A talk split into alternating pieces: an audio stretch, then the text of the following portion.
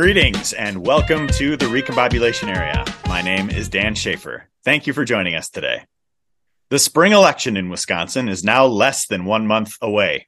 And on the ballot statewide in that April 4th election is the race for Wisconsin Supreme Court, where Janet Protasiewicz and Daniel Kelly are competing to be elected for a 10 year term. That election will determine the ideological balance of the state Supreme Court, with conservative Patience Roggensack retiring. It's a pretty big deal. It's been about two weeks now since the primary, and we're looking ahead to the general election.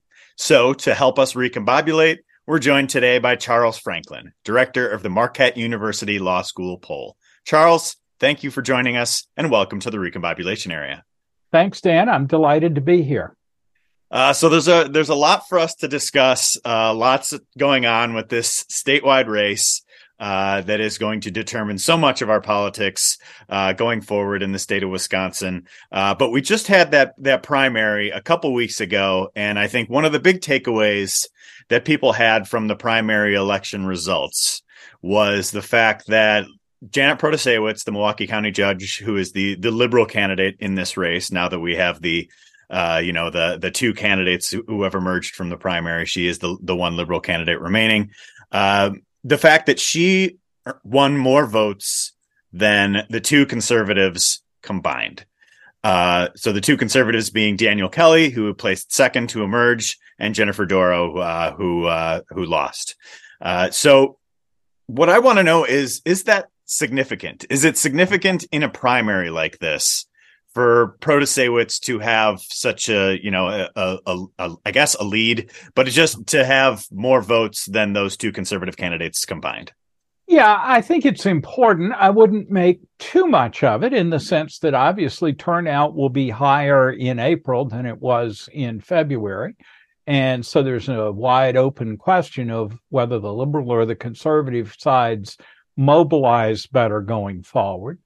But I think if you put the two liberal candidates together, Protasiewicz and Mitchell together, they got 54% of the vote to 46% for the two conservative candidates. I hasten to add, though, that we've seen past cases where a primary winner got 50% of the vote only to then lose in the subsequent April election. So you don't want to read too much into primary success. Having said that, though, I think the primary showed strong mobilization on the liberal side and strong backing for Protasiewicz herself. Whereas the two conservatives split the conservative vote pretty equally. And a still open question is whether um, Dorow's supporters will fully embrace Kelly. After all, Kelly said he would not commit to uh, supporting Dorow if she had won. So there's the potential for some hard feelings still there. Yeah, I mean, she went through the process of saying that you know she's endorsing Kelly and and, and is uh, moving in that direction and, and wants you know there to be uh, continue to be a conservative majority on the Wisconsin Supreme Court. But I think you know the the location of where she where Dorow was successful I think is significant because of kind of the larger shift that we're seeing. So Dorow did really well in Waukesha County and Washington County and a few other places in the Milwaukee media market, but she really struggled uh, really pretty much everywhere else in the state. She didn't do particularly well. But I think No, the the concentration of her vote in those areas is striking. Sorry, Dan. Go on. no, I, I and I think I, I, think it's interesting because of the way that the suburbs have been shifting in recent election cycles. Um, and this is something that you've you know you've talked about quite a bit through the through the polling. So so how does you know the the larger trend for that have been you know shifting towards Democrats in recent election cycles? How does that connect with this race? Yeah, if we look at the WOW counties, Washington, Ozaukee, and and Waukesha counties, um, support those are all still republican majority counties in recent elections. But the vote margin for the republicans has been decreasing. Between 2012 and 2020 for president the net vote for republicans fell by about 40,000 votes in those three counties. Remember, our statewide margin was just a little over 20,000 votes. So that's a significant decline. But it's not just presidential races, it's not just Donald Trump. Uh, Scott Walker's support in the WOW counties, which had in 2010 and 2012 been exceptionally strong, fell off substantially in those three counties. In fact, all three of them were in the top 10 of declining support for Walker. Again, he still wins them, but he wins them by a much lesser margin.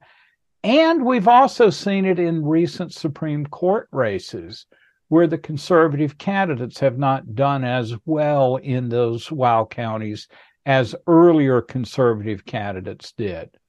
This year, in the primary at least, the two conservatives did a bit better combined than we saw in the governor's race in November, for example, in those three counties. Again, I'm talking about margin here. Mm-hmm. Um, and so the question is whether that represents a little bit of a comeback for conservative candidates or whether that really was driven by Dorow, who did do especially well, and whether Dan Kelly can appeal to those voters who went to Dorow in the primary. That again, it it it's could be a matter of ideology and taste for judicial preferences. It could be simple liberal conservatism. Um, but I think there's certainly an open question about whether the small resurgence of conservative support in the in the primary really will carry over to the April election or not in those three WOW counties in particular. So one thing I'm wondering about with that is how you know if recent history can be a guide here, right? So we had the primary, the Republican gubernatorial primary uh, last August, where Tim Michels beat Rebecca Kleefisch. And Rebecca Kleefisch's kind of center of support was also very much in those wow counties. You know, there were other parts of the state um, that that she did better as well. But Tim Michels, I believe, uh, I believe won like sixty to sixty-five of Wisconsin's seventy-two counties yeah. in that uh, in that primary. So, is there anything to be learned from from those results? Yeah, what we saw in that election and in previous Republican primaries is the Southeast often votes together. It was a strong source of Scott Walker's support, for example. Um, it, it, but and there are a lot of people that live in the Southeast. That's the other thing to really mm-hmm. take into account that the Milwaukee media market alone is 40% of voters in the state. So if you can win the Milwaukee market in a Republican primary, you've got a strong base of support. But what we see is the more conservative candidates, sometimes you might call them the more anti establishment candidates, have done especially well in recent years in the north and west of the state. Mm-hmm. Uh, from sort of a line from Green Bay to the Twin Cities, but including uh, part of the lower western part of the state as well that region has really grown in Republican and conservative support over recent years, and it's where Kelly did especially well. Uh, those counties are mostly fairly small populations, but together, that region makes up about 26% of the state if you don't include Green Bay, and it gets close to 50% if you do include Green Bay. So, again, that's a pretty important area of the state as well. So Kelly's doing well in that growing Republican and conservative support area, but conservatives generally have been falling off in the Southeast. Does that still carry on this time? And again, can turnout be mobilized um, on the conservative areas and of course, in the liberal areas, Milwaukee County and Milwaukee City turnout in spring elections is sometimes a bit low. Uh, it was especially high in Dane County this year. And so, where does the liberal vote come from, as well as where does the conservative vote come from? Yeah, you you know just to, to get back to your point on just the population center, I think Waukesha County is the third most populous county. So when you have you know Waukesha County going from you know 70% Republican to 65% Republican, that's thousands and thousands of votes in a way that it wouldn't be uh, in less populous counties. Um, you know, one of the other regional things that kind of stood out to me from from the primary, you mentioned, you know, Kelly did uh, pretty well in the northern parts of the state. Um, I thought it was pretty interesting that Protasiewicz did well in the southwestern part of the state. A lot of these, yes. there were a lot of these kind of, you know, the famed Obama Trump counties, uh, and it, some of which went back to Biden, some of right. which remained with Trump. Um, but I, I, noticed that, you know, not only did she win those counties, because I, I think, of course, you're going to see her win more counties just based on the makeup of the, you know, the the the conservatives, you know, duking it out for second place more or less in this race. But she also got more than 50% of the vote in a number of those counties. Is, is that an important uh, metric there? And and does that signal that, you know, some of those southwestern traditionally democratic places kind of pre-Trump uh, might might be voting with a liberal candidate in this election?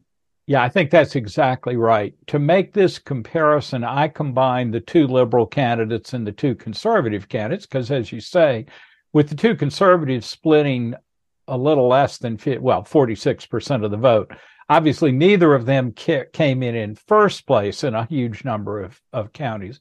But if you put the liberals together and the conservatives together, Protasiewicz and the and and Mitchell combined to take most of those south, almost all of those southwestern counties, sort of from west of Dane County, so that's Iowa County, over to Crawford and Grant and up towards La Crosse. Those counties voted twice for Obama and then voted all but one of them twice for Trump. They had also been trending away from Democratic congressional candidates, in particular Ron Kind, and mostly supported Derrick Van Orden in the last election. And so the but almost all of those southwestern counties went at least a little bit and sometimes more than a little bit for the two liberal candidates. So I think it's a wide open question whether that holds up, but it would represent a shift from a region that had shifted in 2016 and mostly stayed there in 18. I'm, I'm sorry, in 20 in 18, those counties came back for Tammy Baldwin uh, and sort of split on the governor's race. So I think it's a mixed area, and we don't really know for sure whether it's trending back in a Democratic direction or whether it's just fluctuating like it has over the last seven years. Yeah, one of the things that I noted in my column, uh, in my takeaways from the piece, was that Protasiewicz's map, yeah, or, or, kind of the aggregate map of those two liberal candidates, looked a lot like the map of Tammy Baldwin's victory in in 2018. Yes. Uh, so I think that is that is definitely something interesting, definitely something to follow. Another, you know, part of the state that that Baldwin did well in, uh, that I think you know Protasiewicz had some success in as well was the Fox Valley. Uh, Fox Valley is always a place that I look to as a as a crucial swing region of the state. We might, it might not have you know the population center of Waukesha County uh, or anything like that, but but as a graduate of UW Oshkosh, uh, I I know that that region can really really has a real independent streak and, and, can really swing either way. So so what were some of your takeaways from uh, the results right. in you know counties like Winnebago, Outagamie, Brown, uh, and even up to Door County? Think is yeah. kind of with them as well. Um, I think uh, the two liberals together slightly won Outagamie and slightly lost Brown and, and Winnebago, if I remember right. Um, in any case, that region has been getting more and more of a pastel color to it. The cities throughout the Fox Valley have become pretty democratic and, in some cases, deeply democratic but they're surrounded by suburbs and especially countryside that is deep, deep red. So the result is you have really high polarization between urban and suburban and rural areas in Brown, Outagamie, and Winnebago. The balance of which is mostly still a little bit pro Republican, though Tammy Baldwin won some of those counties. Um, I can't remember if she won all three, but she certainly did very well there. I think the other comparison here is with um, Rebecca Dallet's Supreme Court win in 2018, because her map also looked a lot like the combined Protasiewicz and Mitchell map this time, and Baldwin, making inroads in the Southwest and going up the Mississippi River in some places, uh, including a slight edge in St. Croix County, usually a pretty reliably Republican county, and it may well swing back. But um, I, part of that is a matter of how big was the victory. Baldwin won by 11. Uh, Dallet won by about 11. Um, it was an eight point margin, 56, uh, uh sorry, 54 46 in the primary this time. So when you're getting eight to 10 point victories, Democratic or liberal candidates are making, the only way they can do that is to make inroads in some of these areas that are swingy or where a city turnout might favor them a little bit more. Um, and so I do think the map looks, at least from the primary, looks more like Dallet's in in 2018, uh, Baldwin's in 2018. What it doesn't look like is that super close 2019 race between Hagedorn and Neubauer. And so there you have an essentially tied race. It was 50.2 to 49.7 uh, in that race in in 2019. So six, you also want to look at the, votes there, right? Yeah, 6,000 votes, just a tiny, tiny handful of a margin. Not, not and, that I've those are good bookings about those 6,000 votes uh, in the past four years or anything. Yes, indeed. And, yeah. you know, turnout, mobilization, you know, if you look at that 10 or 11 point win by uh, or by Baldwin, you're going to think that, wow, you could really, the liberal candidate could really pick up a lot of places. On the other hand, don't forget that Hagedorn Neubauer vote, which looks a lot different and where both sides have their sort of core strength, but don't run up much of the vote in the others territory. That I'd say is the uh, the question here is can Protasiewicz maintain the liberal combined vote well, or do the conservatives unite and maybe mobilize in a way that they didn't for the primary? Um, I don't know. I don't know how to handicap that turnout very well. We had exceptionally high turnout for a primary, and both the liberals and the conservatives had a pair of candidates in the race. That's something that hadn't happened this century.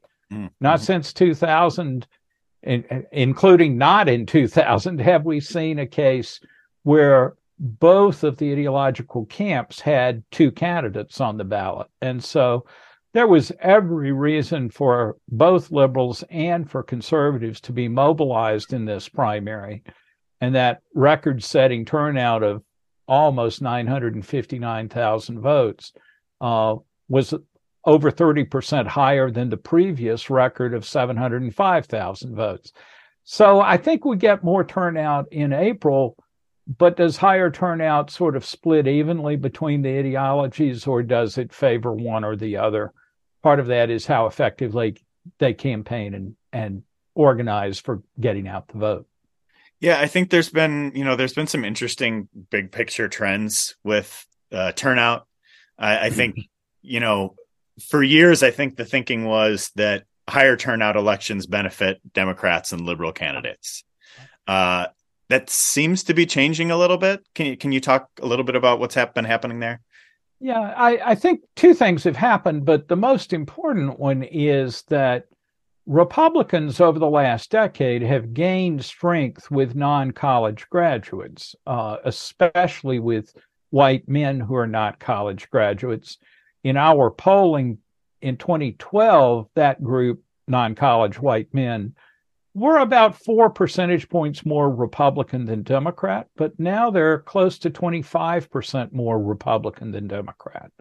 So that's a huge change in the party balance of that group. No other demographic group has shifted nearly that much. But higher education is strongly correlated with voter turnout. And so, as the Republican Party has gotten more of a blue collar, non college component in their partisanship, they're also getting more support from a group that, at least historically, has not had as high turnout levels as higher uh, people with a college degree, but also haven't had as much turnout in midterms and certainly spring elections. So this shift in the makeup of the Republican Party matters. Democrats, on the other hand, have benefited from a growing support among college graduates, which again has one of the higher turnouts. And you certainly see that in the case of Dane County, especially where uh, education is very high and turnout is through the roof, the highest turnout of the primary election. Yeah, that was the next thing I was going to ask about was was Dane County because it's the the turnout and the margin that Dane County is putting out there is pretty astonishing. Uh, when you look at these numbers, you know, I think, you know, in the primary, it was neither of the conservative candidates even got to 9% uh, of the vote. And, you know, Tony Evers did exceptionally well in Dane County last fall uh, in the midterm. And it's the, you know, it's the second largest county in the state. It's the fastest growing county in the state. And it seems to be getting bluer and bluer every election cycle and actually had higher total turnout in terms of number of votes cast than Milwaukee County, even though Dane is still substantially smaller than Milwaukee. So, in that sense, Dane County really punches above its weight because of the extremely high turnout and because of the lopsided vote margin. One thing we're seeing is Republicans focusing a bit on Dane County and saying, look, we aren't going to win Dane County, but we have to turn out our votes here. We think there are more Republicans in the county that whether they're discouraged or whether we're not mobilizing them enough could make a difference. You know, the the irony that the the Waukesha Democrats are like enjoy pointing out is Waukesha has the second or third highest Democratic vote in mm-hmm. terms of number of votes because it's a big county. So even if you're the minority vote in a big county, you're still contributing a lot of statewide votes. Dane County, the Republicans really have not succeeded in doing that, but through their communications, they're clearly trying to focus on that and trying to sort of do for the Republicans what I think the Democrats have done in Waukesha and Ozaukee, especially, less so in Washington County. And that is turn out your minority votes so that you lose 60 40 instead of losing 70 30. That makes a big difference in statewide elections. Yeah, huge ramifications for for all of those shifts. Um, so look, so looking ahead here, what are you know when when you get to when we get to election night, when you're sitting down to process all of these results, what, what are going to going to be the first things that you're pulling up and looking at? Well, I want to see whether the concern whether Kelly can get past sixty percent in the WOW counties. Um, if he's doing 60 to 65%, it means he's doing better than Tim Michels did in the governor's race. Um, if he got into the high 60s, that would be a return to the old days of the solidly conservative WOW counties. On the other hand, if he falls down to, I believe it was 59% that uh, Michels got, um, at least in Waukesha, um, if he falls into the 50s, though, that's a bad sign. It's saying that the Southeast, the WOW counties, are not really turning out for him. I think the Dane County vote is uh, entirely a question of just how big is the turnout and does the margin hold up. If you saw some successful Republican mobilization in Dane, you could see the count go up, but the percentage margin maybe slip a little bit. If that doesn't happen, then again, you're looking at Dane running up the score here. Then there are places that we don't talk as much about. Rock mm-hmm. County used to be the third largest supply of net Democratic votes in the state.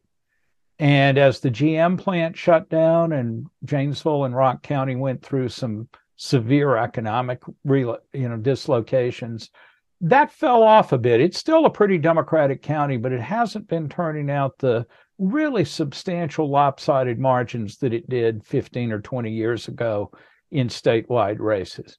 Um, finally, as, we, as you've already talked about, the Fox Valley, do we see those these this race stay very close in all three of the Fox Valley counties? Um, if so, that's probably good news for Protasiewicz If she were to win one of those counties, then that would be a strong indicator that she's also likely doing pretty well in some of the other swing counties, meaning she may not win them by very much or lose them by very much, but they're not big deficits for her in places that in the past sometimes Republicans have been successful in winning. Uh, mm-hmm. Uh, finally, if you want to, fun little pair to look at. Door County and Sauk County have turned out to be swing counties in the last few elections. They're not a huge number of votes, uh, so I'm not saying they're great bellwethers, but it is interesting to watch them. Door, in particular, the northern part of the county is quite Democratic, and the southern part's quite Republican. So, how does that balance uh, turn out on election day? Door has been the swing county in a lot of uh, a lot of recent ones. Uh, you know, I think you know we saw some of the split ticket voting uh, happen across the state in the in the last election cycle, but that was a county that Tony Evers won and that Ron Johnson won, but I think just 75 votes that Ron Johnson won the county by. So yeah, it's a, a sliver of a difference in these cases, but you know, if it's slightly pink or slightly blue, us map makers get excited about it. Well, that's right, and in and in Wisconsin, I think you know any anything matters because, like you mentioned before, the the 2019 state supreme court race mm-hmm. decided by just 6,000 votes. You know, we have however many statewide elections. I feel like the last, you know, we had the the Senate race last year was the closest Senate race we had in almost 100 years. Uh, every single one of our presidential elections, unless Barack Obama's on the ticket, uh, is decided by less than one percent these days. Uh, So it's every every little bit in every county matters. And one last thing that we haven't really mentioned is of the last six Supreme Court races, three have been won by the liberal candidate and three have been won by the conservative candidate. So while these trends that we've been talking about are real, it has mattered who the candidates are and how the campaign goes. So it's not like the state is shifting clearly in one ideological direction or the other. Is that we're close enough that campaigns and candidates can really make the difference for who the winner is. Um, so, uh, so I, have noticed that you, there has not been a new uh, Marquette University Law School poll before this before this primaries. Are, are we going to see one over no. the next couple weeks? No, we've never polled on the Supreme Court race with one exception in 2016 when it was the same day as the presidential primary. So we were polling for the presidential primary. So we did ask the court race that time. Um, so this is an incredibly important election, but our practice has not been to do that. Some of that is because turnout compared to a November election is fairly low. So it's difficult to get a good sample of likely voters, though perhaps with high turnout this time that will change. Um, but our normal practice in midterm year or odd numbered years is to focus on the state budget and how that is working its way through the legislature and with the governor. We'll do that in May or June. Um, so it was tempting to do this, but we decided to stay with our long-standing practice and not do it. I do have my fingers crossed that some other public pollster will come out and do some polling.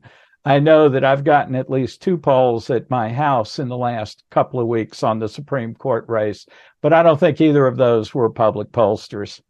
Yeah, there's all there's of course all the internal polling that that uh, those, you know those of us outside of the uh, outside of the campaigns are never witness to. Um, yeah, I ha- I have to tell you that I don't. weirdly enough, I don't respond to other people's polls, so I only know from the introduction to those two surveys that uh, they were polls coming to the house, robo yeah. polls yeah so yeah it is kind of interesting having a race uh you know of this magnitude but uh, at an mm. off cycle and and everything there's there's you know last year we had I, I don't even know how many polls we had of the midterms in Wisconsin, but not having one now, it you know it just kind of makes makes for an interesting um you know there the, it's the poll having the polling not as be as part of the narrative as yeah. much is, is an interesting uh part of it. So I guess before we wrap things up here, do you because of her showing in the primary and because of you know some of the larger trends uh, that we've been talking about, uh, and also because of the the salience of the abortion rights issue. Right. Uh, do you consider Protasiewicz to be the favorite in this race? Yeah, I'm reluctant to handicap it that way, and but on empirical grounds, the fact that primaries have not been great predictors of the April outcomes, I think, is a sobering message to anybody that wants to prognosticate. I think you can just state the facts. The two liberals got 54%, the two conservatives 46%. That certainly seems to indicate an advantage to her.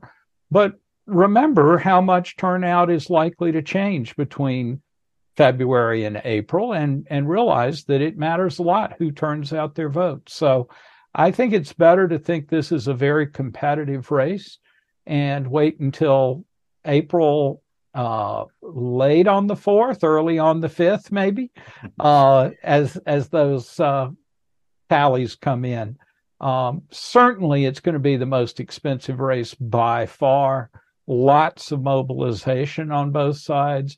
You're already seeing attack ads running on in the race. So um, there's a ways to run on this and see who who that turns on and who it turns off, and which messages succeed with voters and which messages fall flat. Turnout, such a big part of this. Do you have any predictions for for what the turnout will be. Yeah, that's that's actually pretty interesting. Our recent Supreme Court races have generally been about 20% turnout in the April election. Hey, that's a percentage of adult age population. It's way the Wisconsin Elections Commission computes turnout. But in 2019, that was the Hagedorn Neubauer race that was so close. We hit 27%. And then the real exception was 2011 in the midst of Act 10 and the protests over that. Then turnout hit 34%. That was an exceptional period in 2011. I don't know if we could reach that again. But with Hagedorn Neubauer at 27, I certainly think we could be over 27 and we could get into the 30s. And who knows, we're a high turnout state these days. We've seen midterm turnout rising steadily until 2022 when it dropped off just a little bit. We've seen court turnout. As I say, it's mostly been around 20, but in these most recent races, uh, getting to 22, 27, 34 in 2011. So I do think we could see turnout in that magnitude um, over 1.2 million votes cast, maybe getting up towards one and a half million votes cast. That would be huge for a spring election.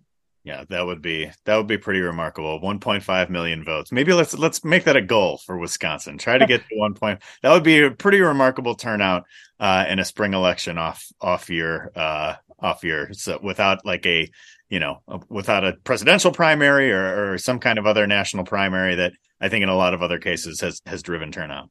Right. And I am setting aside the two recent Supreme Court races on presidential primary days, 2020 and 2016, because that's just not comparable to the situation we're in right now. Yeah, absolutely. All right. Well, uh, Charles Franklin, you've been very generous with your time today, and I appreciate all of your insights that you're sharing with us here at the Recombobulation Area. Thanks for having me, Dan. I really enjoyed it.